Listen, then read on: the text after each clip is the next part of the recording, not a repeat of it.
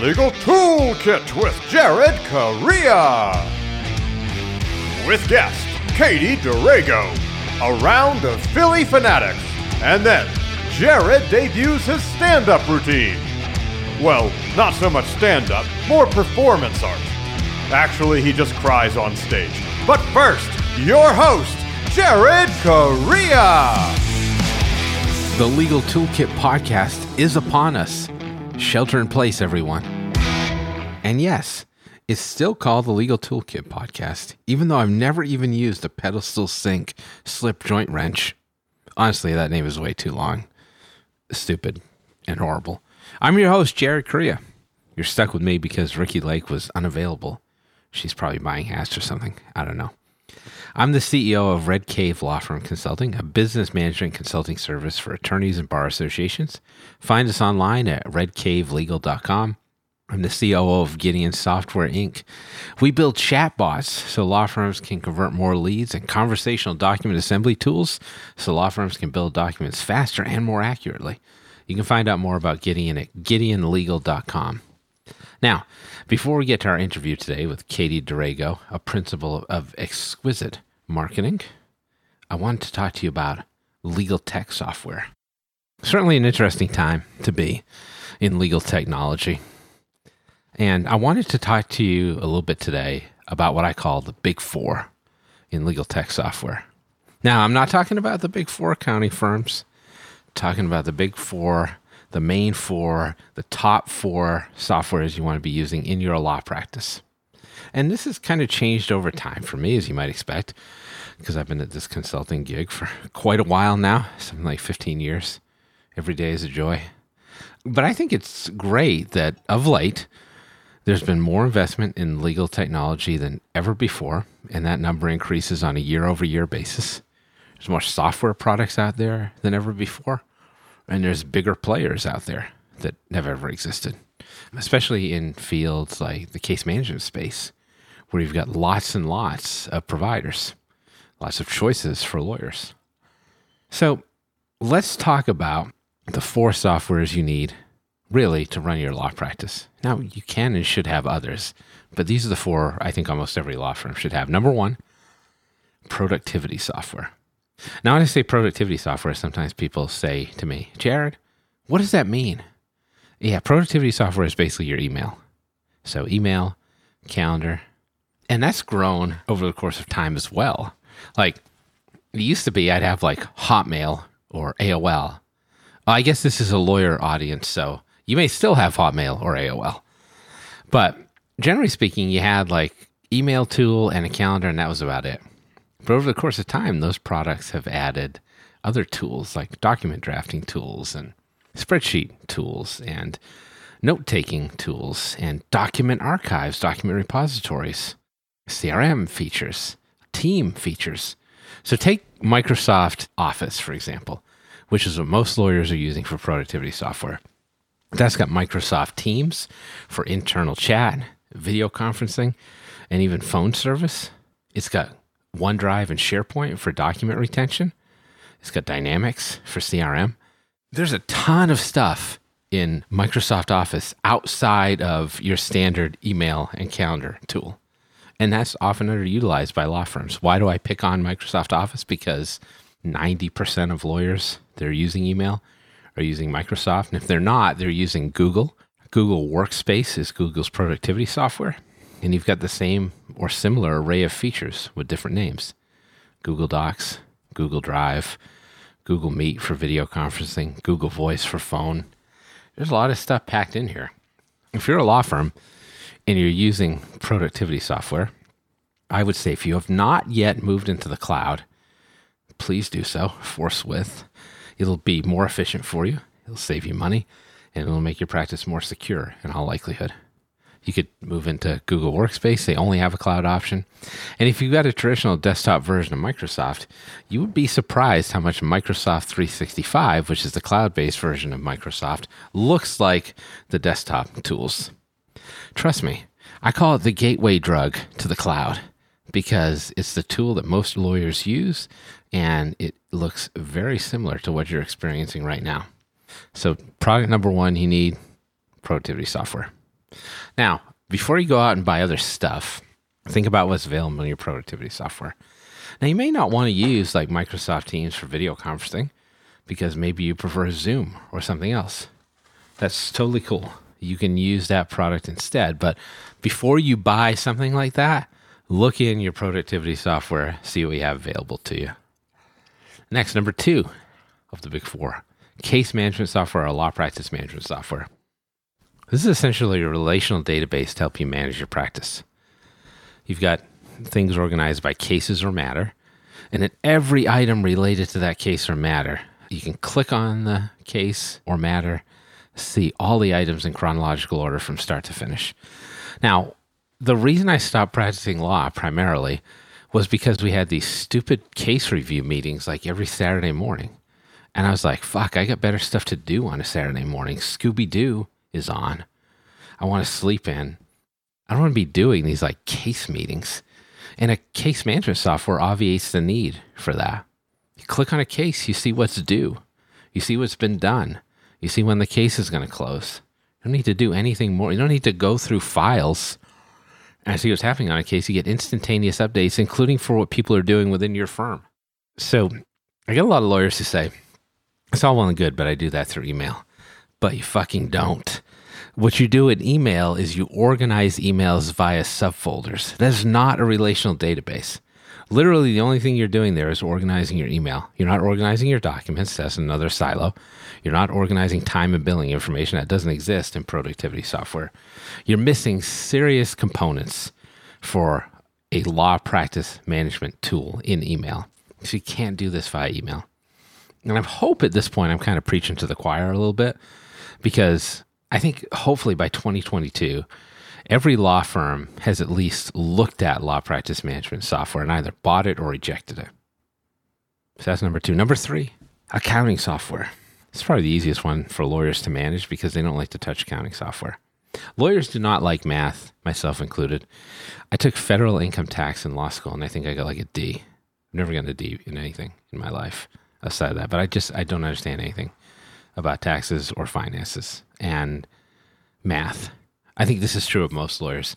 Makes me think of the Gerald Ford skit on Saturday Night Live when Chevy Chase was playing Gerald Ford and he's sitting in the presidential debate and he was like, I was told there would be no math. Yes, I was told there would be no math also. I was lied to. There's some math in legal.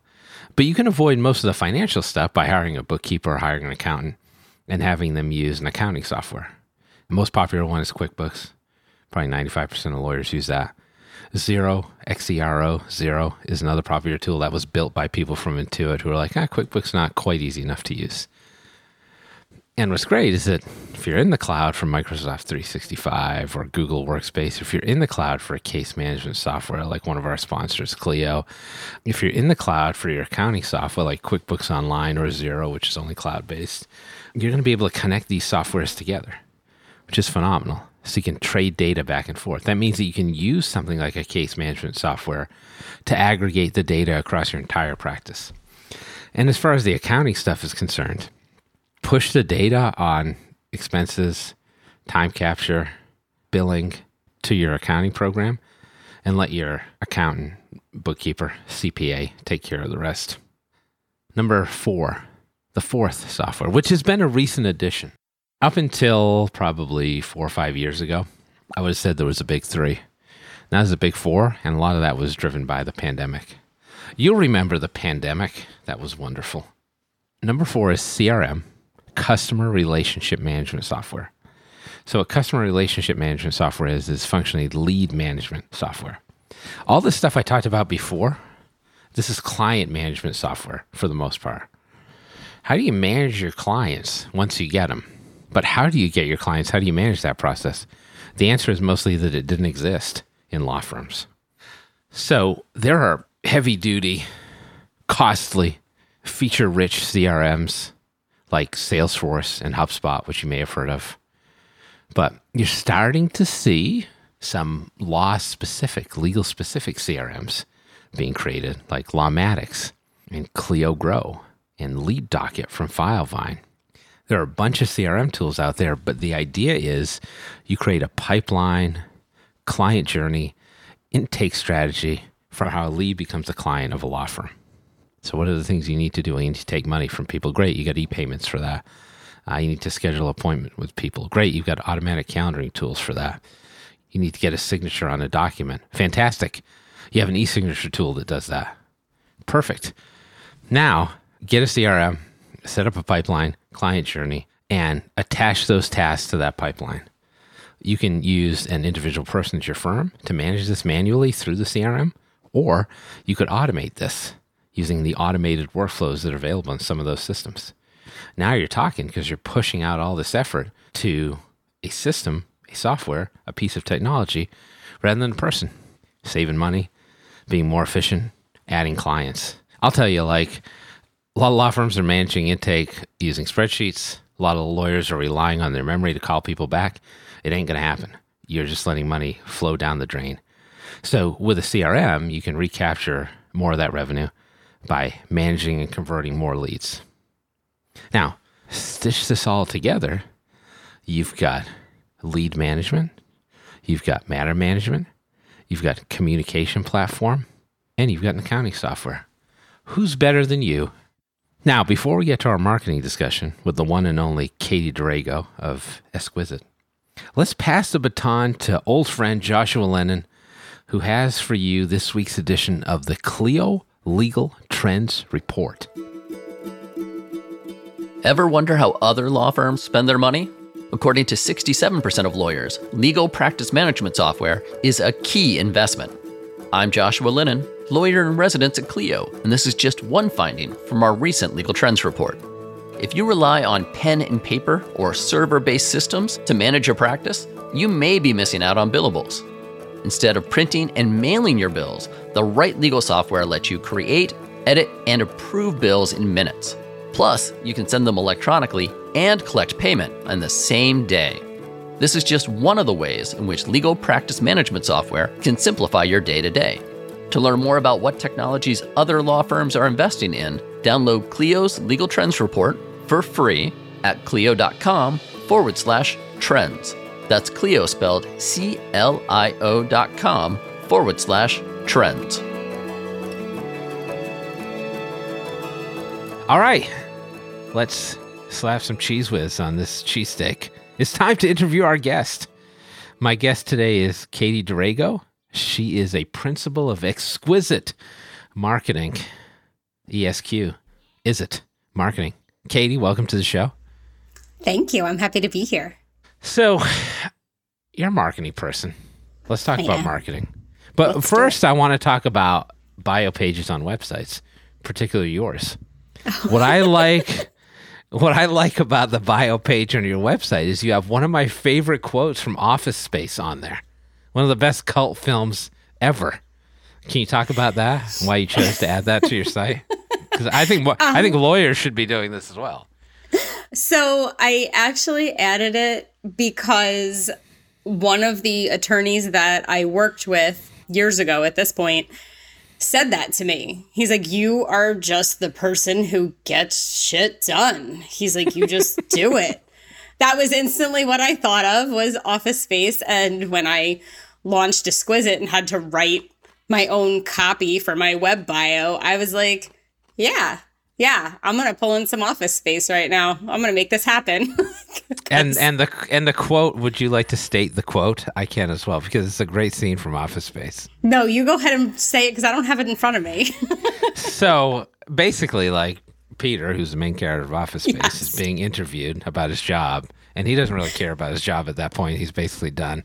And they say, "What is it that you do here?" and you're the person who gets shit done. So that's pretty good. Yeah. Um, I I love when people do unique things with their bio pages, and I think yours is great. People should go take a look at it. Thanks. So you mentioned this. One thing that's interesting is like you were working at a law firm previously. Yes. And then you started a business like working as a vendor for law firms, which is an interesting transition to make. And if I've got this correct, you were working in marketing, you were not a pricing attorney yourself. And lawyers can be kind of dickish, let's say, when we've got like lawyers and non lawyers. So, like, if you're not a lawyer in a law firm, Mm-hmm. lawyers can look down on you, right? And now you're shifting out of the business and now you're a vendor and you're treated differently. It's a, I think it's a tough change to make. So, how did you manage that in terms of working for lawyers and then working with lawyers? So, you know, really, as a non lawyer in a law firm, some people, once they got to know my story, that like I wanted to go to law school, I took my LSATs, I submitted applications to law schools. And before I decided to incur all that debt, I went and worked in a law firm first to make sure that it was actually what I wanted to do. Once they heard that story, then they kind of started to respect me a little bit more. and because I've been just about everything in a law firm except an attorney, you know, yeah. I've been a receptionist, legal assistant, got my paralegal certificate.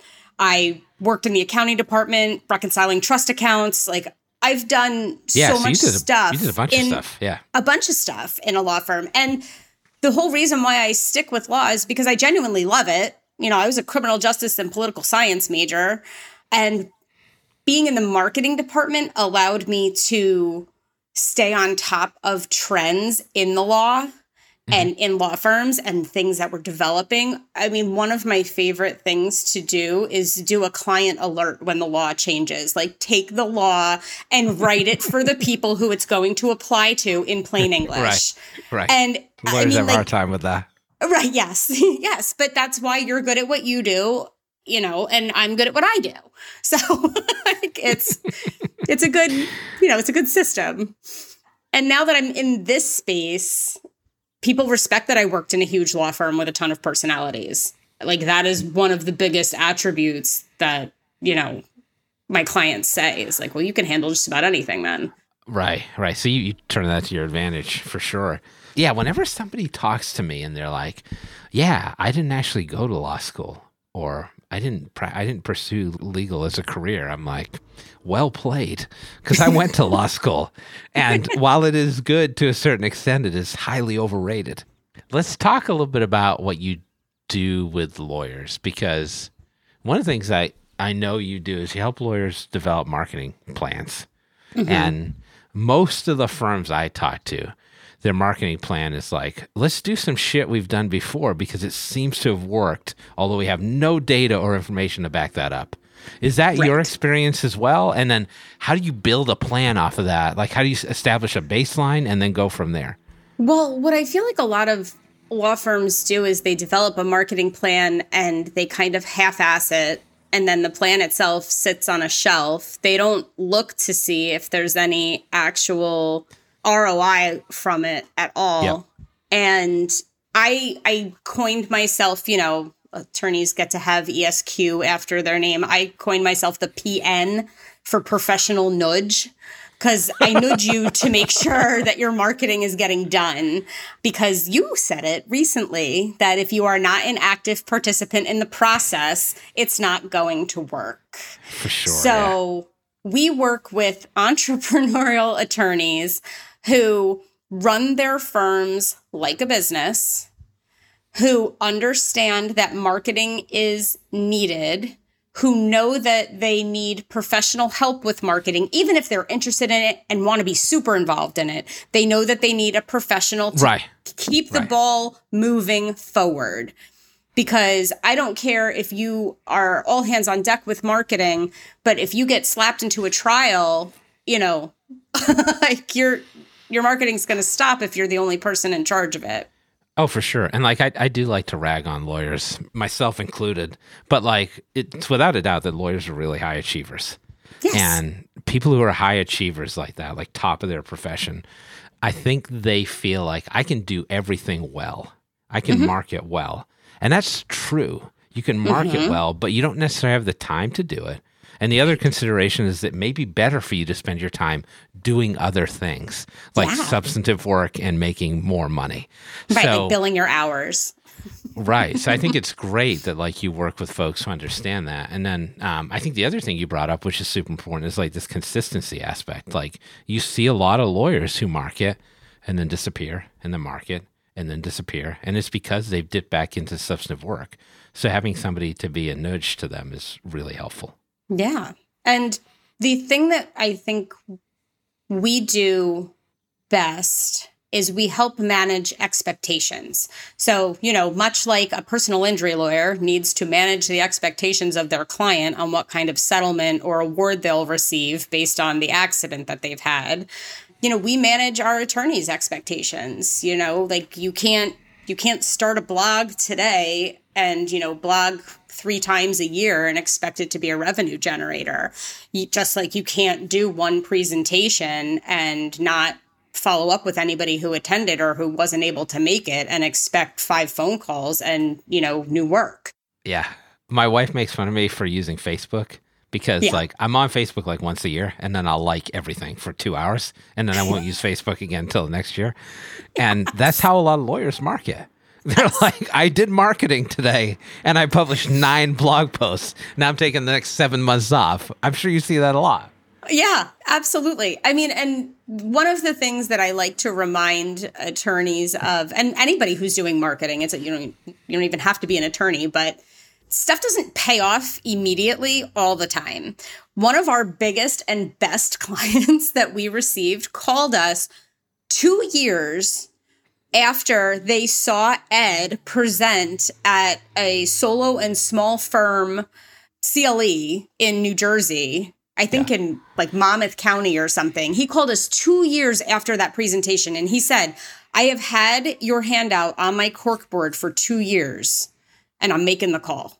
And now he's our best. Like, I love working with him. He's one of my favorites. Yeah, the sales cycle is long for lawyers. Shouts to Monmouth, New Jersey, by the way. Yeah. I think I saw a dead monkey on the side of the road there one time, but I digress. Womp, um, let's talk about niche practices. Yeah. Because I, I know you work with niche practices, and niche practices are great, not just in legal, but any business. The more you mm-hmm. niche down, the less competition you have, the more direct mm-hmm. you can be in terms of talking about your services. A lot of law firms have trouble doing the niche practice thing because they always feel like they're leaving work behind because I, I, don't know about you, but like every law firm I've ever talked to, they've kind of been like, we're out there in the world marketing, and our intention is to get every possible client. And to have a niche practice, you got to think about targeted clients. Mm-hmm. So, how do you work with niche practices, and how does that change the way they market? So, what I tell my attorneys about niche marketing is that you can't be all things to all people because everybody's yeah. looking for an expert right? Mm-hmm. Hiring a lawyer is a high involvement decision. You want the person who appears to be the best for that specific problem, and that's going to be your guy, right? I market strictly to lawyers and law firms, but only 70% of my clients are lawyers and law firms because other people who need marketing services who also want to get in front of lawyers and law firms are hiring me. So just mm. because you're the craft beer attorney getting liquor licenses and you know helping your brewery clients you know manage all of that stuff doesn't mean that you can't also handle their employment law or their buddy's employment law if you are, right. are well versed in employment law basically your niche is what you push out into the universe for your marketing but mm-hmm. all of the relationships that you have your business development that doesn't need to solely focus on your niche but I think you make a good point, which is that like just because you have a niche practice doesn't necessarily mean that you can't take on other work or people won't look to you for doing other work. That's an important right. point to make. I want to talk to you about one more thing. We're sure. in the lightning round now. Okay. So let's do like one minute on your pitch for why law firms should be using CRM software because I don't think enough of them do. Okay. So I have a newsletter going out on Tuesday, and the headline I'm in it, your head. the headline for it is enough of this sheet because I'm tired of law firms using spreadsheets for their CRM systems. Like oh, enough of pun. this sheet, people. Your CRM system is your inventory of relationships. And if you are a great attorney, you have a ton of relationships with people who are existing clients, past clients, vendors, referral sources, your fraternity or sorority, family all of those people should be in your CRM system because those are the people who you need to keep top of mind, who know where you are, what you do, and how to get in touch with you. And having those people in there makes all the difference in the world. And I don't care what anyone says, if you are actively updating your CRM system every time that you talk to a client, and you can put in there that their dog had surgery or you know their mom had covid whatever. And then the next time you talk to them you could be like hey the last time i talked to you your dog had surgery. How's it going? That makes you seem like the most genuine human being ever which you know newsflash is not the reputation most lawyers have. Yes. and it takes virtually no time. You can update it while you're on the phone with the client how many times have you said, Oh my gosh, so and so, he introduced me to that guy who does this thing, and you can't remember their information, and you don't even know where to begin finding it. So you're doing a search in Outlook, which is awful. Mm-hmm. Meanwhile, you could have a CRM system that says photographer or, you know, is connected to Jared. Jared introduced me to that guy who does really good sound for his podcast. What was mm-hmm. that guy's name? I don't know, but I can look up everybody in my CRM connected to you. You called it like an inventory of relationships, I think, right? I love that terminology. Yes. That's a great way to put it. So everybody out there should get a CRM. Everybody out this there should get a CRM and you should have everyone in your CRM. I have a plethora of content on this topic on my website and on my LinkedIn profile as well. That was a great rant on CRM. Will you stick around for the next segment? I hope you will. Yes, I will. Okay. We'll take one final sponsor break so you can hear more about what our sponsors can do for your law practice. Then stay tuned for the rump roast. It's even more supple than the roast beast. Partner with Rankings.io, the marketing agency for law firms that want results, not excuses. With flat rates for Google ads, a track record ranking attorneys for the most competitive terms on Google, and a team always easy to reach by phone, even during off hours, Rankings.io is the agency of choice for firms that want the rankings, traffic, and cases other law firm marketing agencies just can't deliver. Visit rankings.io for a free consultation and start seeing your firm grow.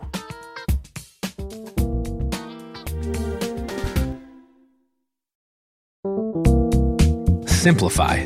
With Cosmolex, the only fully integrated practice management solution. Everything you need, accessible anywhere. Trust and general accounting is built in, so you don't need QuickBooks. Cosmolex's Money Finder reminds you to bill for work you put into client matters so you don't leak money. That's messy. Lower cost, better business, and less frustration. Yes, please. It's all built in with Cosmolex. Free trial and take 20% off your first year at cosmolex.com.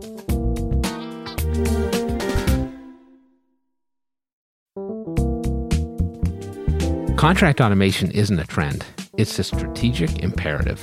Though big players in the e-sign world will make you believe implementing it will cost you big bucks and more than a few headaches, it doesn't have to be that way.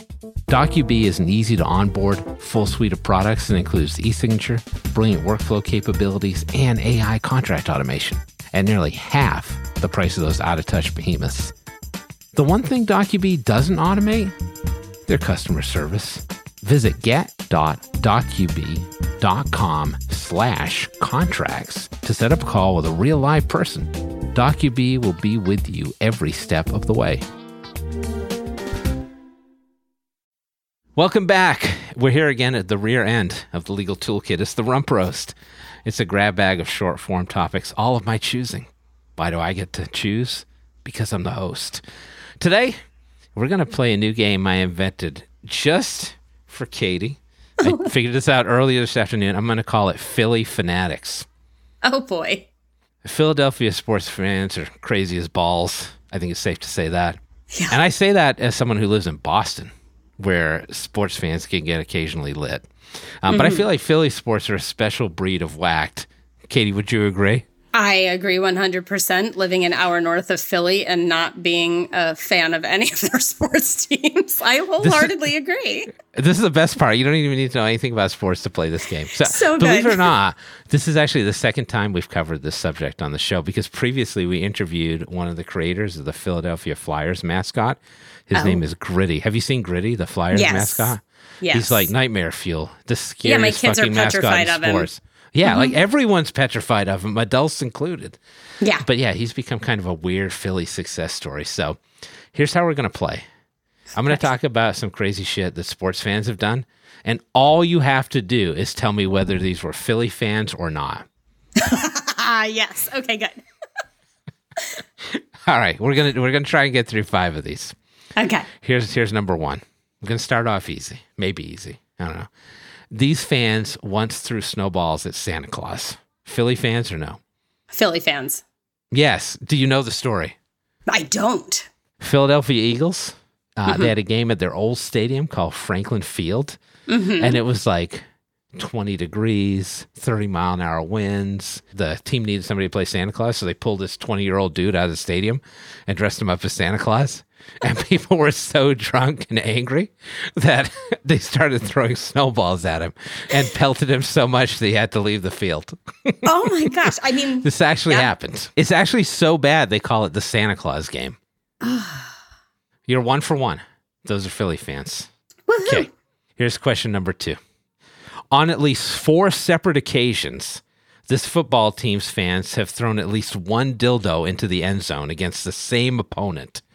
Are these Philly fans? this Yes. is also real, by the way. yes. I want to say yes. This is actually no. This Really? is this is Buffalo fans, Buffalo Bills fans, Who were they playing? Who was the opponent? Patriots. Ah, all right. Totally accepted. Okay. Hashtag Bills Mafia. This happened in 2016, in 2017, in 2018, and in 2022. oh my gosh. Yeah, Bills fans are crazy. So after Brady left, then. uh, yeah, this is a common thing. That's number two. We got number three. Number three. This city had to grease the street lamps so fans wouldn't climb them during victory celebrations. Philly fans, yay or nay? I'm going to say nay. Oh, this is Philly's fans. Oh, see, I wasn't Eagles knocking fans. Phillies fans in this one. I was knocking, like, you know, the preparatory staff who would have to grease. You the- you were knocking the Philadelphia city government. That's okay. So Super Bowl uh, in 2018, the f- city of Philadelphia had to smear Crisco on the lampposts so that fans wouldn't climb them and destroy things. I feel like Crisco should really use that as a marketing, a They marketing probably should. piece. Yeah, absolutely. Yeah. All right, so you're one for three so far, which is pretty good. If we were playing Major League Baseball, that'd be a 333 right. average, which is nothing to sneeze at. Um, I got number four for you. A fan of this team got a famous running back to sign a urinal that he bought from a decommissioned stadium. Which fan base is this, Philly or not? You don't tell me the fan base, just whether or not it was a Philly fan. Yes, a Philly fan.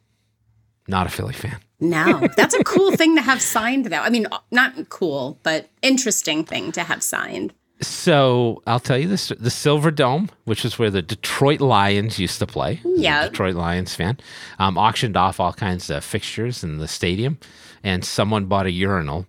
And this guy actually brought the urinal to a signing that was being done by Barry Sanders, the Oh famous. Lions running back. Yeah. And the article on this says um, Sanders hesitated to sign, but was eventually convinced. okay, number five. Okay. You're one for four. Here's your chance to resurrect things. Go on a solid two for five.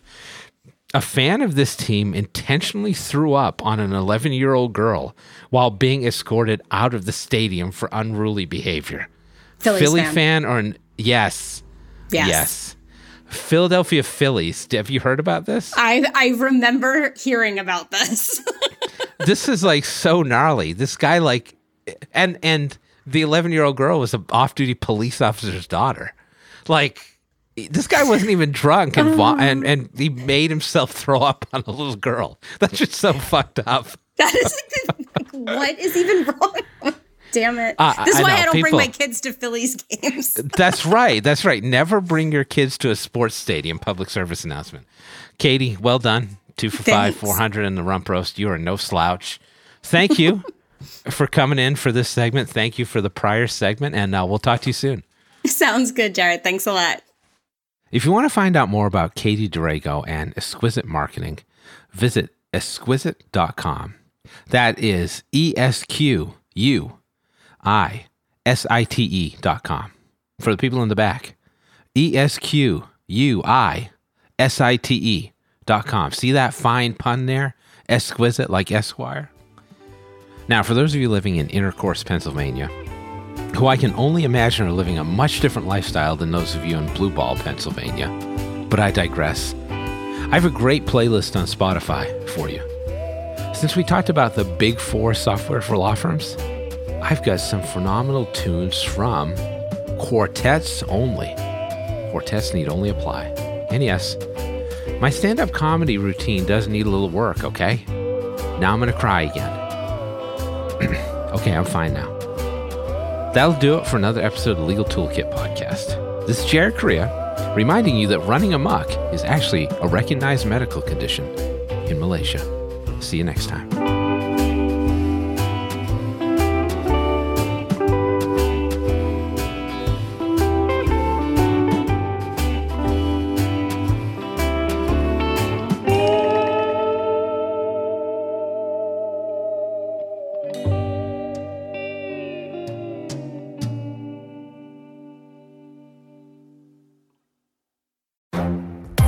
The Lunch Hour Legal Marketing Podcast, your resource for the tips and tactical advice you need to grow your business. Plus, keep up with the news and commentary you crave to stay one step ahead. It's hosted by me, Gyi Tsakalakis. And me, Conrad Saam.